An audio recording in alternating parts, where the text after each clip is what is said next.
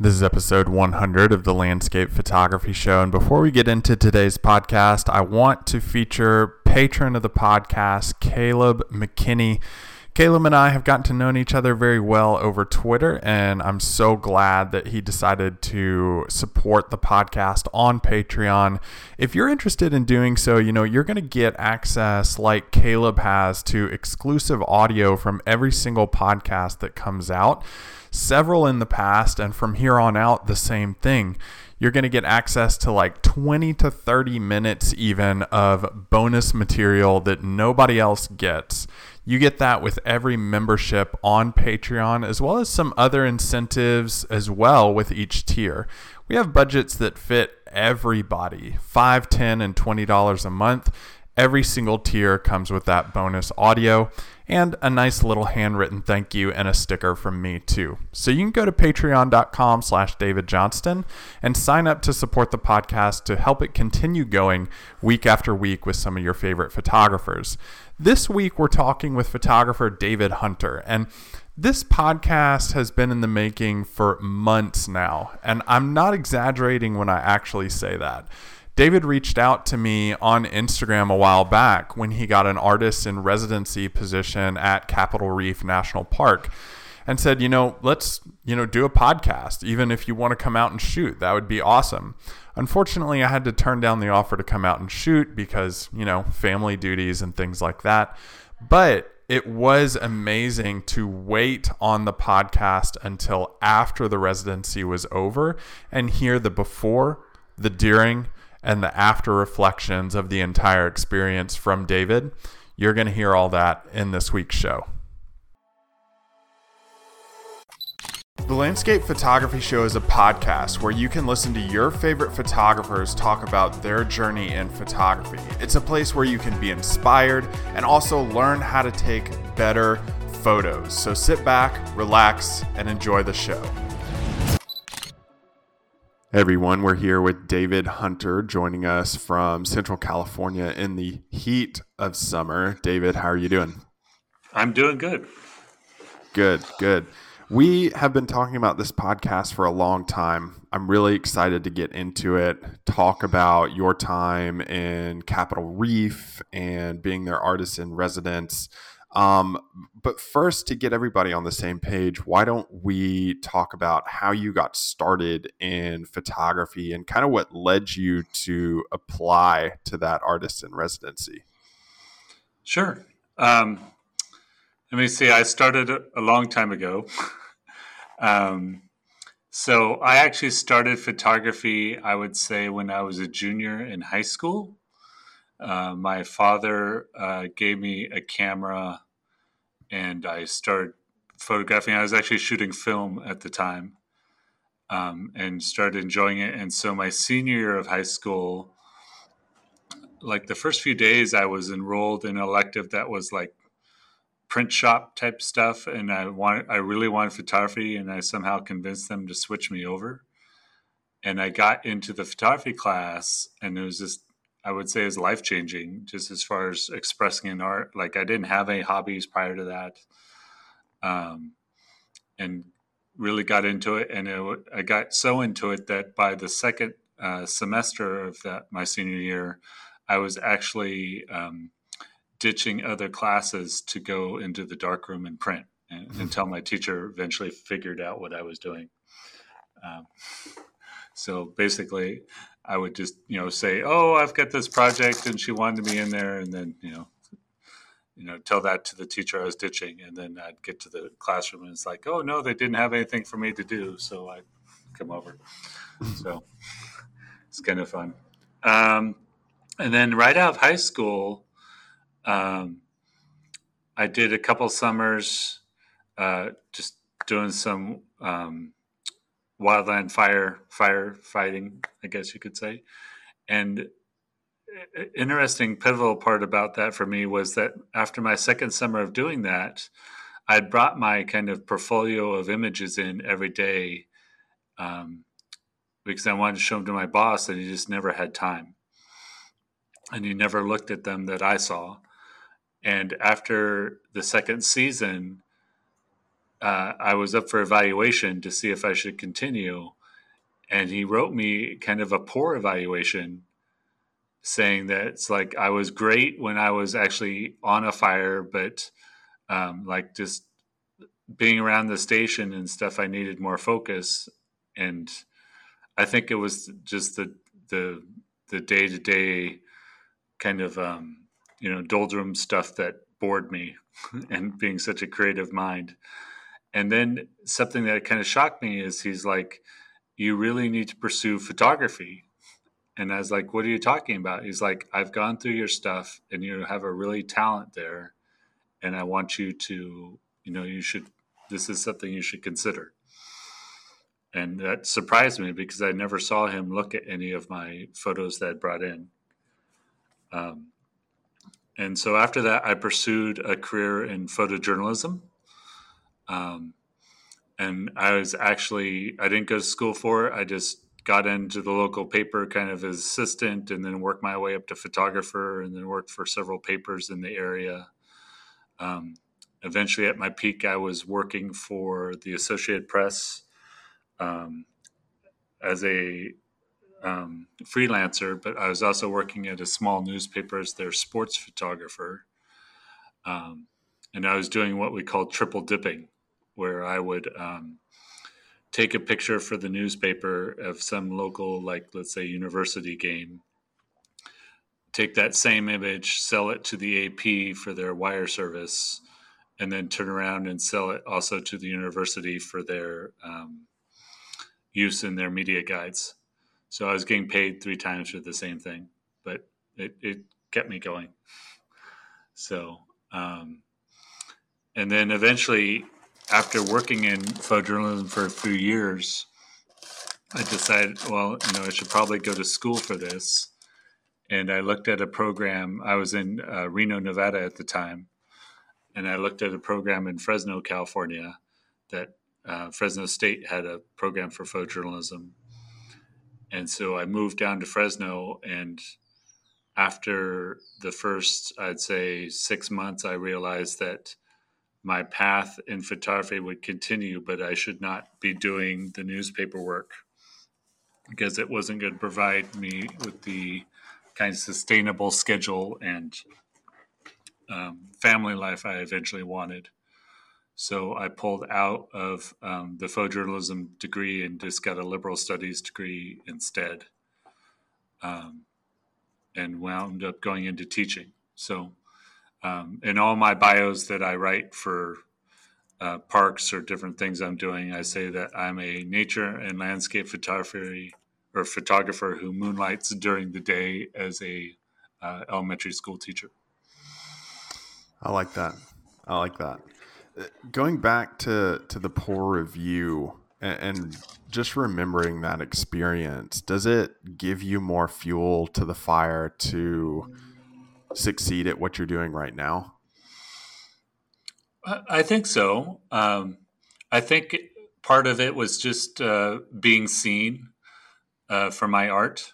Um, obviously, I had my photography teacher who would see me for my art, but I hadn't had people outside of that that seen me much for the art. So having somebody that I thought wasn't interested at all then recognize that, um, I think was a big boost and you know motivated me to go in the the right direction. I mean, um, prior to that, not during the summers, I was actually working as a lifeguard year round.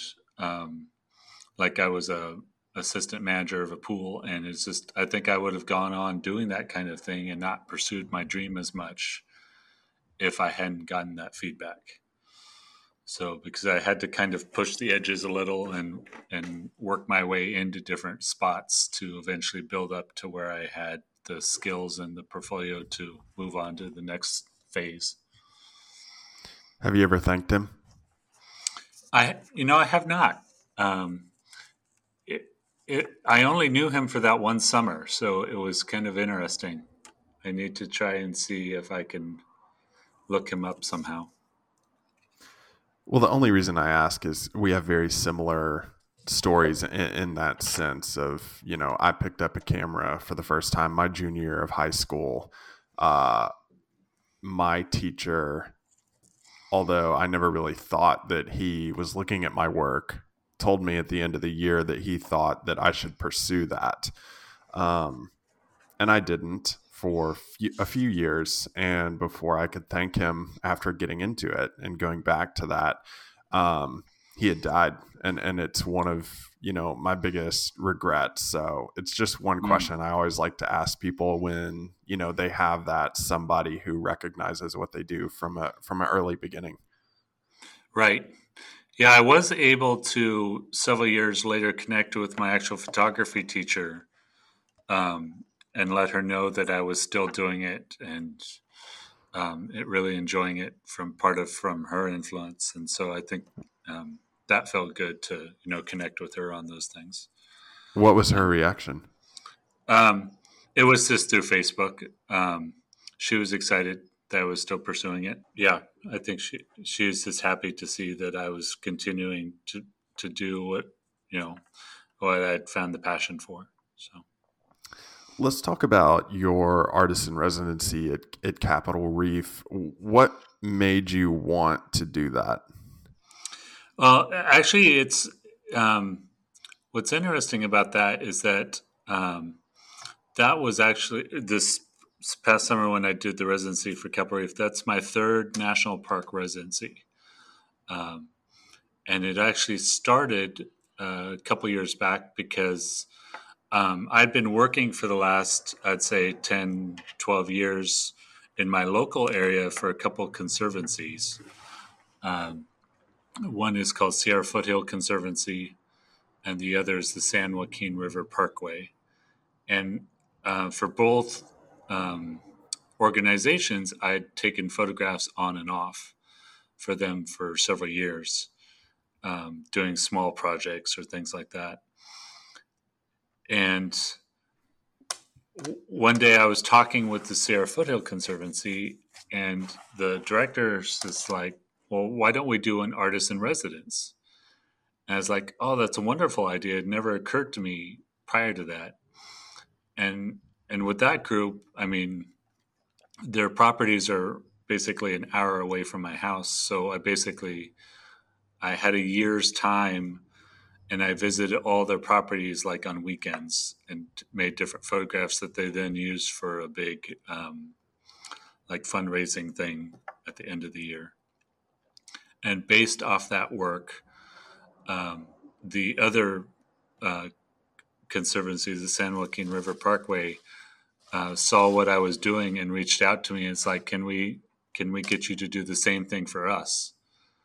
And so the following year, I did that for them, and that's what led me to the park residencies and getting the idea of like, well, if I can do this locally, maybe I could do this in a national park and so my first residency with the national park was actually Bighorn Canyon National Recreation Area, uh, which is on the um, northern central border of Wyoming and Montana.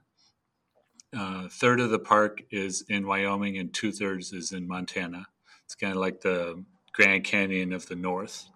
It's a 66 mile long canyon that um, runs through both states and um, not very visited because it's kind of off the beaten path, but it's a, a great area to be in. And then, and, and actually, sorry, jumping back, the, the summer or the, the year I applied for that residency, I also applied for a residency at Craters of the Moon National Monument in Idaho. And I got a phone call from Craters of the Moon, and they said, Well, we had 80 applicants you came in second and we're wondering we've never had a photographer in 10 years of our program. We're wondering if you would be willing to just take the residency for next summer you know instead of having to apply again.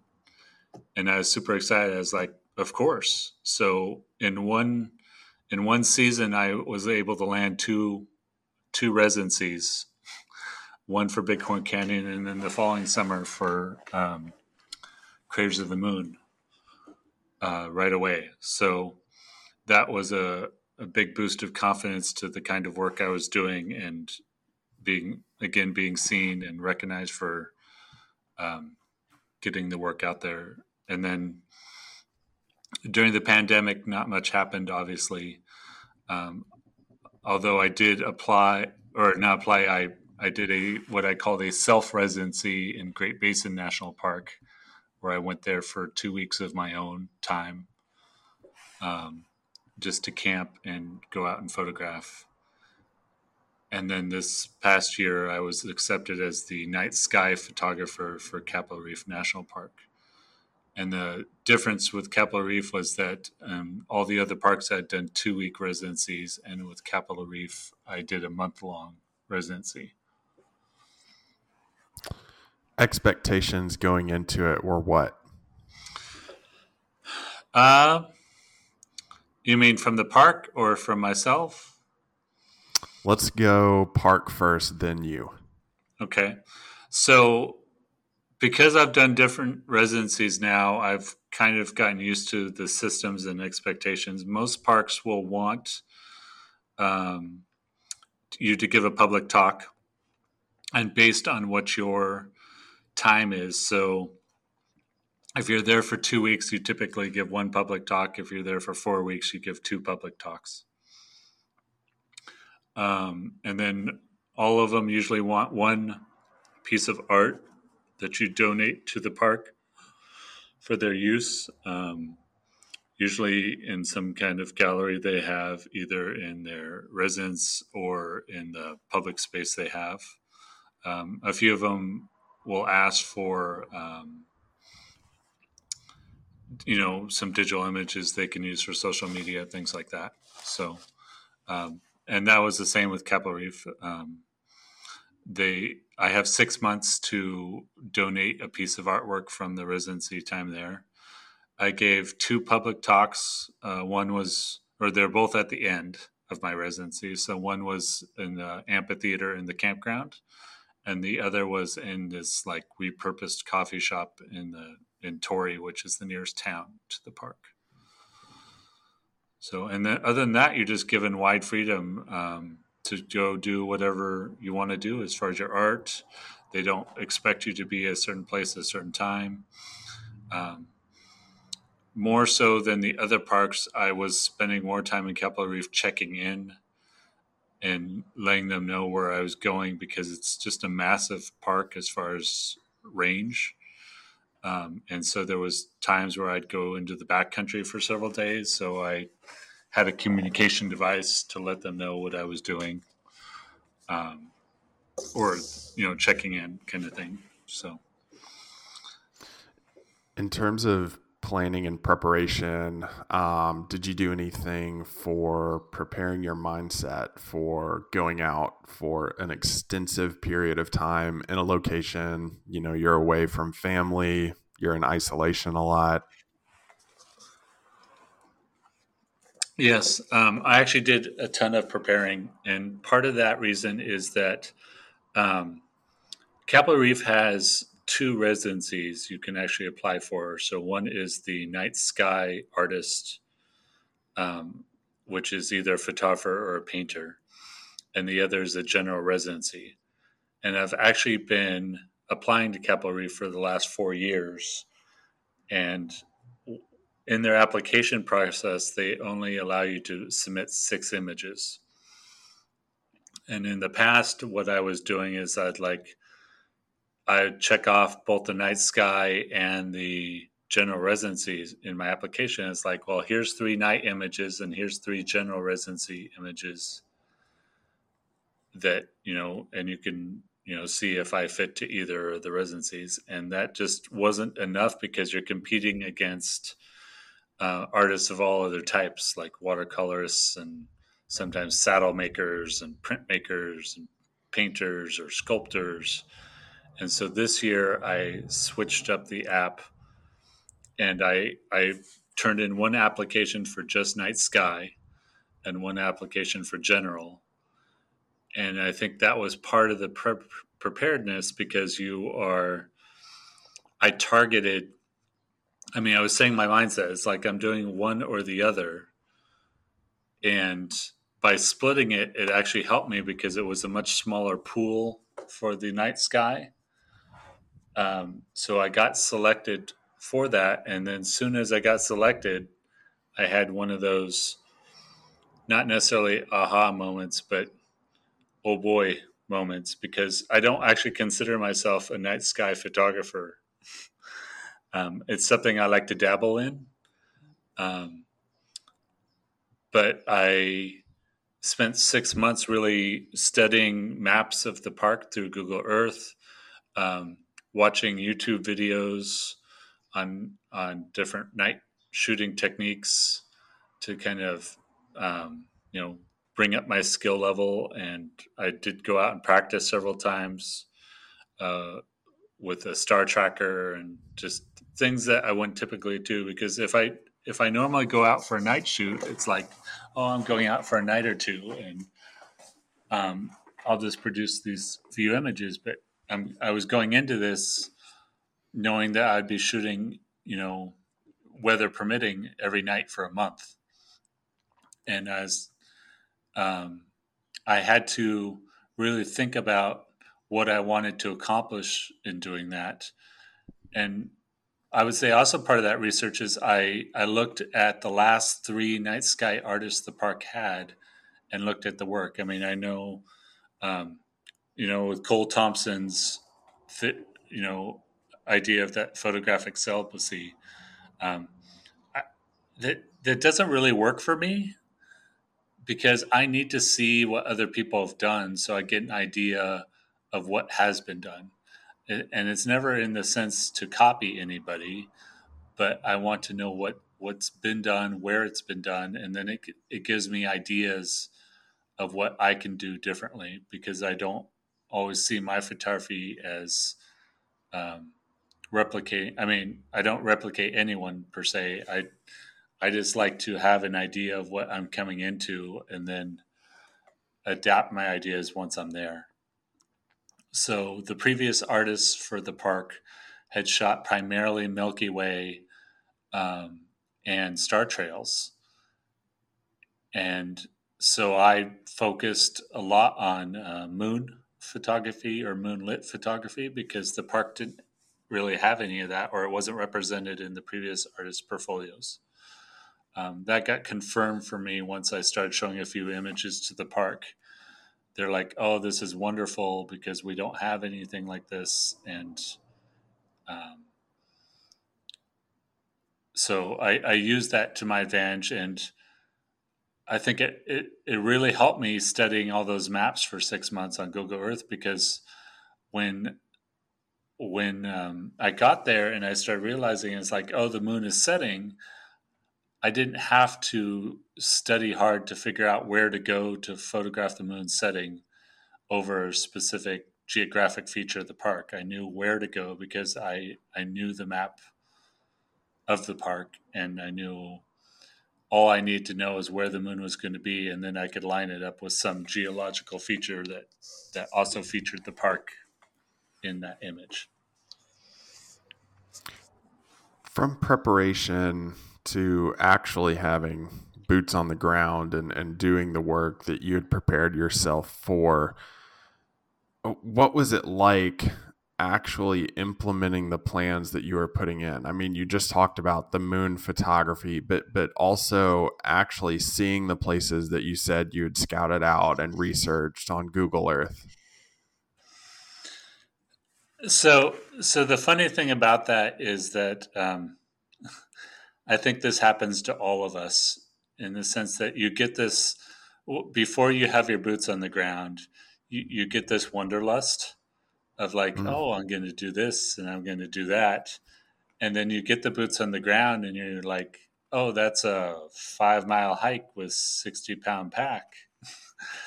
mm-hmm. You know, it's, it's, um, it's going to be hard. I had one part of the of the journey while I was there where um, I backpacked into the far southern part of the park with two friends, and um, it was 12 miles in in like 90 degree heat uh, with you know, in that case, it was 70 pounds because we were overnighting several nights. And, and what the part I didn't plan for was the fact that I was just too exhausted at the end of the day to try and do the night photography after hiking all day and having limited water. Um, you had to pack in your water until we got there, and then we had to filter. But it was just long and exhausting. So, some I would definitely say that of all my planning, there was certain ideas that I had kind of wonderlisted about that didn't quite pan out when I got there, um, because either the weather didn't cooperate, or I was a little exhausted, or it was going to be a seven to eight mile hike, and it just is a little tougher than I thought. Or, or looking at the map, you know, the Google Earth online, it's like, oh, this will be easy to get to, and then you get your boots on the ground, and it's like, it's it's a little bit more risk than um, I was willing to take as far as scrambling or trying to get to a certain location. So, um, so there was that. But on the flip side of that, I think there was a lot of planning that really helped me um, part of that too is like you got to think about like I didn't want to spend my time cooking a bunch of meals or going grocery shopping.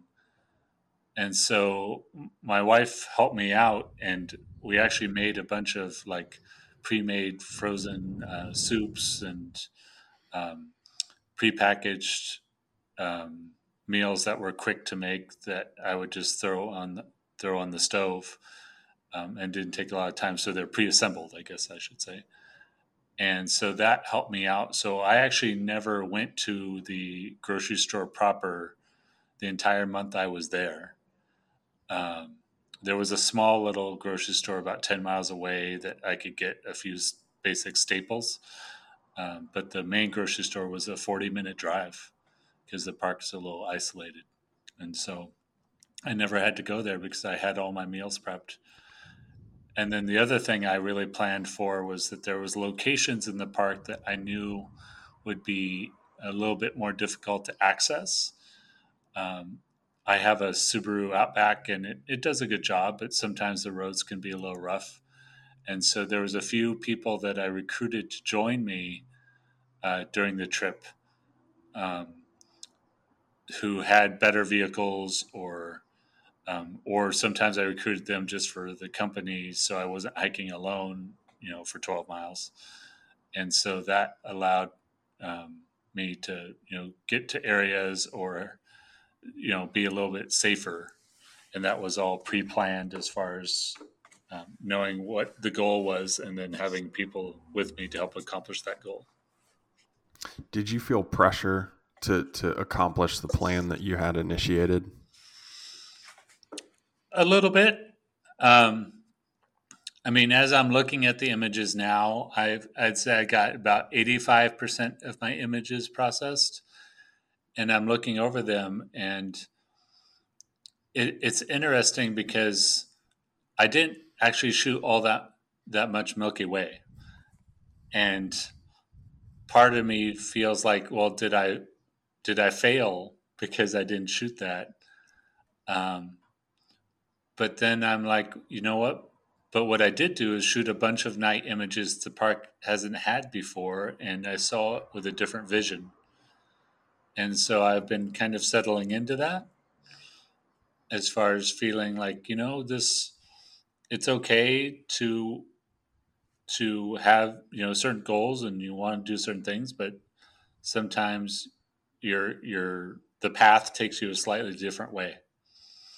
So do you always have that open-handed adjustment mindset when you go to photograph or is that something that you specifically worked on while you were in capitol reef? Um, I, I think i for the most part i always have that open thing because i think the greatest part about my photography in general is is my ability to adapt.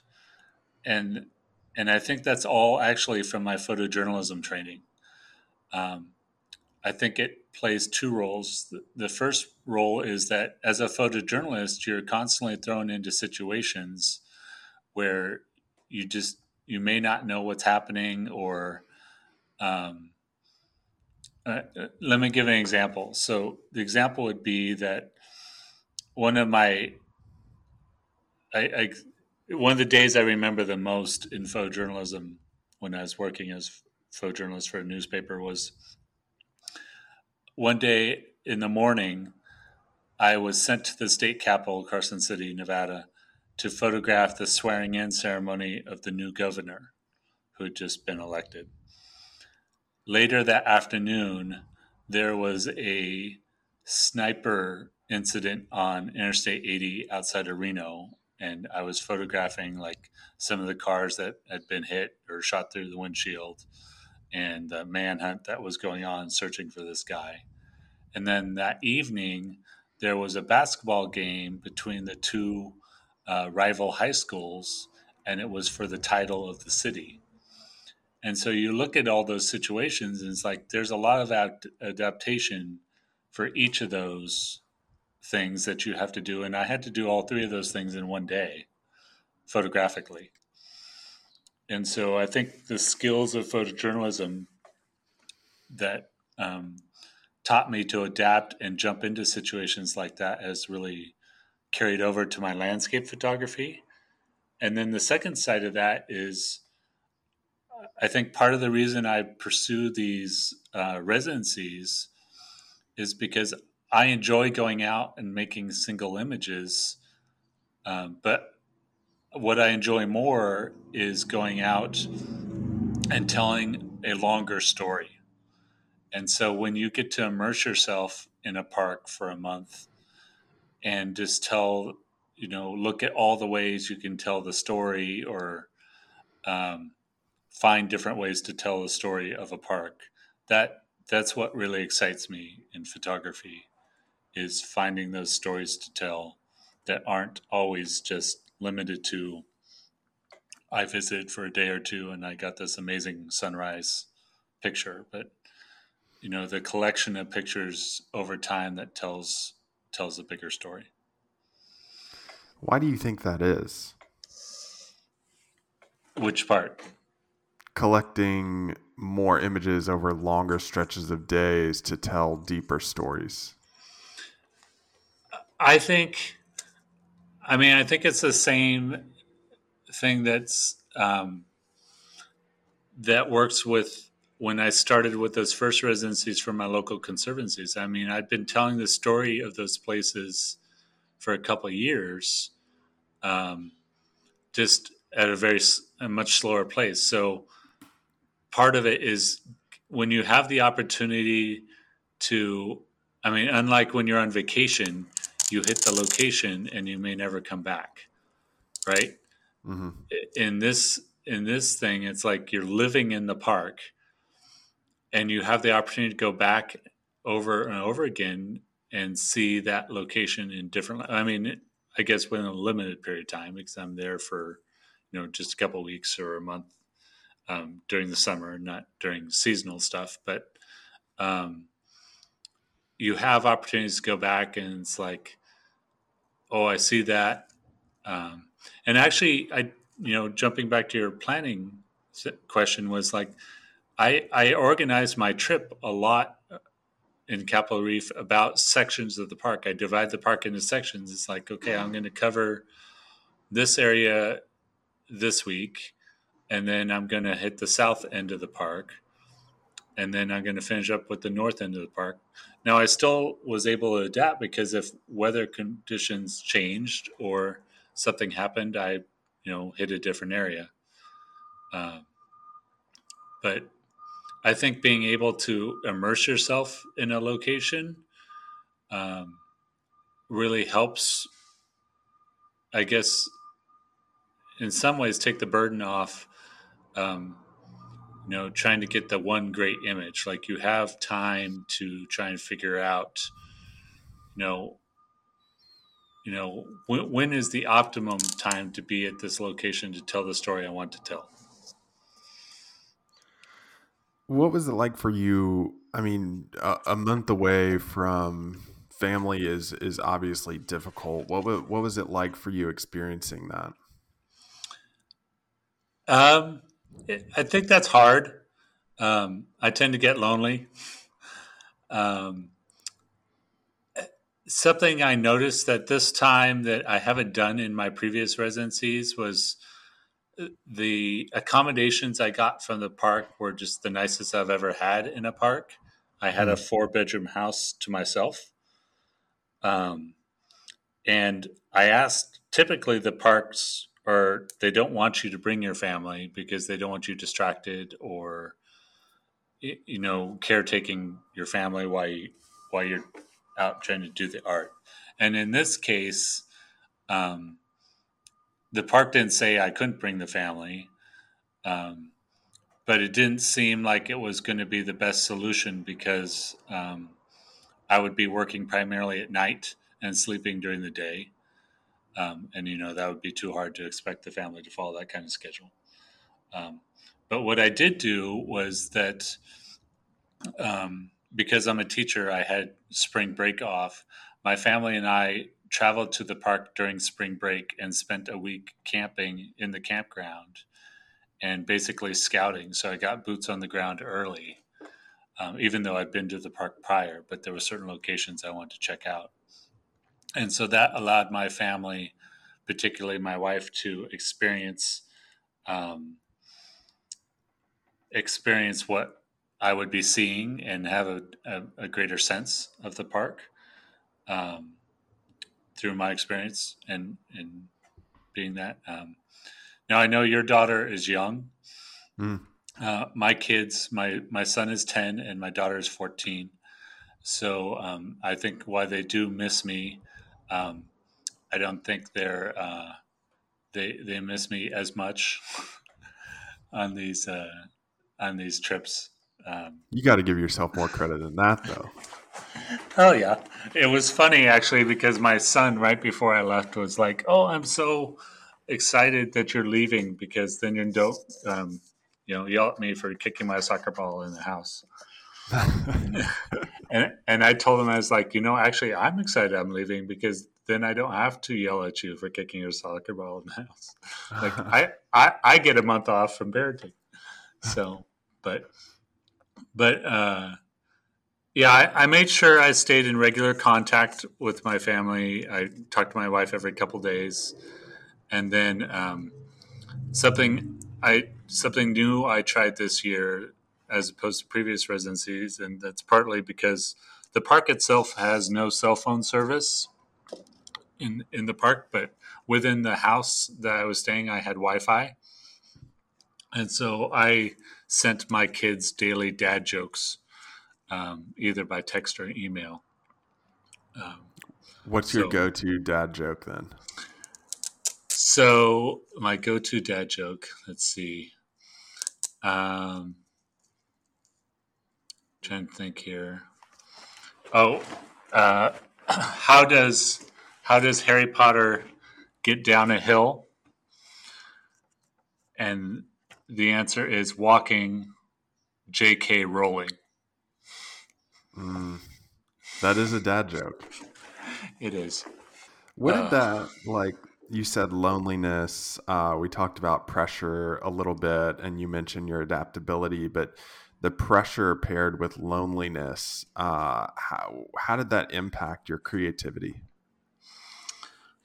I did. I didn't actually notice it all that much this time because I think I, because of my previous experiences, I was able to structure it better. Um, like in my experiences at Bighorn Canyon and uh, Craters of the Moon, um, I think I had greater periods of isolation and I would, to to some degree, it's it's, it's hard because I it's going to sound weird to people who haven't experienced this, but you know, when you go into the the residency in it, in any of these situations, it's like you're taking on a brand new job, and you're so eager to get started. You get going, and then you know, after a week or so, you're you're hitting the sunrises and sunsets in the typical residency, and in this case, I was hitting the night stuff. But it's like there's a point when you kind of become, you know, kind of physically exhausted, not just from the exertion, but from the mental exertion exertion you're putting out to try and, you know, uh, I wouldn't say necessarily prove yourself, but to um, you know immerse yourself into the work.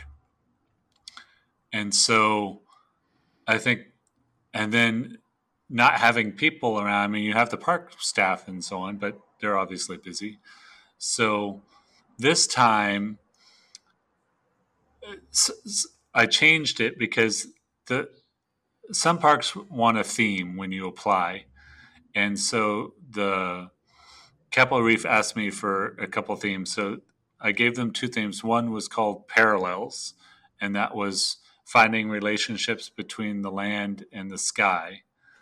And part of my goal there was not to just get a bunch of images where it was two thirds Milky Way and one third foreground, kind of reversing that of where it was more foreground, um, you know, park features and then one third sky and I, I did that for the most part. But my other theme was to try and um, get people interacting with the night sky. Now that you know, now that I'm done, it's like hindsight. I didn't do very good at that. But the interesting part about it was that the first people I thought of when I was when I thought about like, well, how am I going to get people interacting with the night sky was other night sky photographers. So I actually invited several people to join me, uh, not only you know to to shoot, but to, you know to try and be a part of this um, community of like, oh, I want to photograph them photographing the night sky, um, and I think that that actually helped my my you know mental state as far as creativity and you know not getting as lonely because um, every few days I had a different person kind of coming in to do a different part of the park and then and not not all of them were photographers either um, but um, some of them were just people that were really good at hiking or canyoneering or so I, I helped use their knowledge to explore certain sections of the park um, but what are some of your other? What are some of your other reflections as you look back at the images that you created while you were there? Let's see. Um, I've been toying with that the last week or so um, because I've been trying to think of like, did I do enough uh, of a certain kind of photography? Did I do enough Milky Way photography or things like that. But I'm kind of settling on the fact that it's like, you know what, I got some very unique images that didn't nece- aren't necessarily the standard in night photography. Like I photographed the International Space Station, and um, I photographed um, landscapes lit by moonlight, which you just don't see nowadays. And that that was actually an issue we talk about in a second that popped up um, was the whole light painting issue. Um, and so I, I've kind of come to the the realization it's like you know what I I went with a goal um, to do something different and I, I achieved that goal and it's also dawned on me that I think unconsciously I may have avoided some of those other kind of images. Um, and when I say that, I like I may have avoided shooting Milky Way more because I'm still learning how to process Milky Way better, um, particularly in using the layer masks and things like that. Like that's one of my skill sets that I'm not very strong at, and I think that's because um, my photojournalism background, I tend to not process that much because I was always taught that was bad. In photojournalism, you're not supposed to be cloning stuff or changing things majorly. Um, so it's taken me several years to kind of settle into the fact that like this is art and this is my art and I can change it the way I want to. Um, I just need to um, learn the skills to accomplish what I want. So the images that I still have left are a few Milky Way images where I'm trying to. I shot the foreground at a different exposure than the sky, and now I'm trying to learn how to blend them together. Like I've got the, I've got all the raw materials ready to go together. I'm just learning the skills on how to do that. Um, so it looks good and natural. Like I don't want it to look uh, overly processed or crunchy or all the other things. So I guess there's still pressure there on myself of trying to make it look good and natural, but I'm trying to find my skill set to help make that happen. What was the light painting issue? So, um, as you know, in, in, night photography, there's lots of photographers who use light painting to enhance their images. And the most current techniques are that low level lighting. Um, and I, I like that stuff. I've done a lot of it. Um, but there's several parks, particularly in Utah, that have banned that practice because um, Capitol Reef and then uh, several other parks in Utah are um, international dark sky parks. So um, they've changed the lighting in the restrooms and the visitor center and other places to have as minimal impact on the night sky um, as possible. And and really, the area around uh, Capitol Reef, and also Grand Escalante or Grand Staircase. Yeah, I see. Grand Staircase in Escalante is um, some of the darkest areas in the in the country, and so going into the application process, um, I had heard from the previous artists in residence that the park frowned upon any kind of light painting. They don't they didn't want it. Now um, up until that point they the capitol reef did not have a stated policy of no light painting in the park uh, where um, arches national park and canyonlands in utah have both um, have written policies now that you are not allowed to use light painting of any kind other than for navigation so basically, if you're driving or if you're walking on a trail, you can use your headlamp. Um, but other than that, they don't want any external lights. Um, and so, as I was looking into the application process, I selected a group of images, and a few of them had light painting in them. And then I talked to the artist from the previous year he's like, no, they really frown upon it. So the last, like literally the day before I turned in the application to Capitol Reef, I switched out some images that had light painting with more natural uh, light images, like um, a, a, sequence of the moon going across the sky or things like that. Um, and that turned out to be the best decision because that's what got me selected. I guess there was two photographers that really stood out for the night sky application, and the other photographer had uh, more light painted images, so they chose me over over that person. Um, and so going into the residency, I knew that they did not want any light painting. But there's a lot of photographers, night photographers out there that I know that um, do a lot of light painting in Capitol Reef.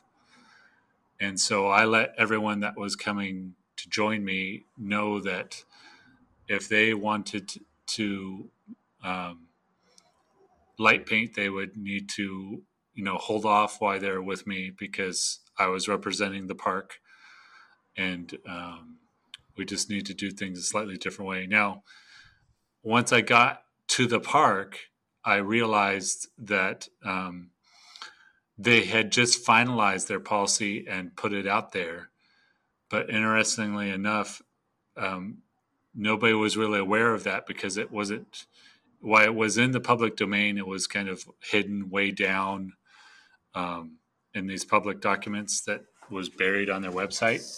So I talked to them about it, and it's like, look, I think people would be willing to follow this um, if they knew, but everyone I know doesn't know that you have this policy. And so uh, they made it a little bit. Um, I, I, think they're taking steps to make it more public. And then uh, some of the night photographers I know now are now aware that as of, I think it was May 25th, the park does not allow any kind of light painting to go on um, in the park.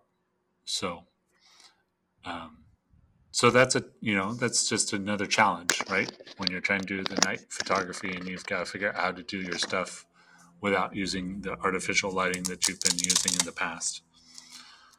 So, would you do the residency again? Definitely. Why?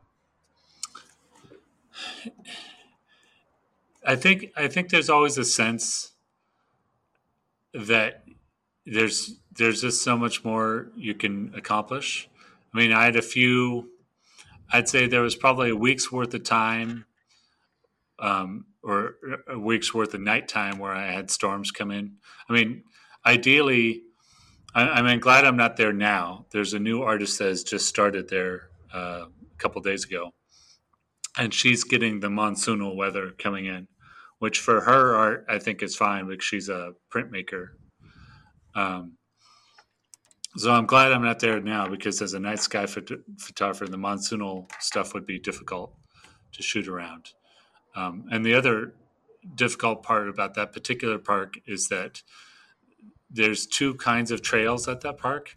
One is through the canyons and like kind of slot canyons and washes, and the other is like high up on the rocks, um, like looking at overlook type stuff. And both of those locations are very difficult to go to if you've got monsoonal weather for either lightning risk or flooding or um, being in this. You don't want to be anywhere near the slot canyons or the washes when when there's flash floods.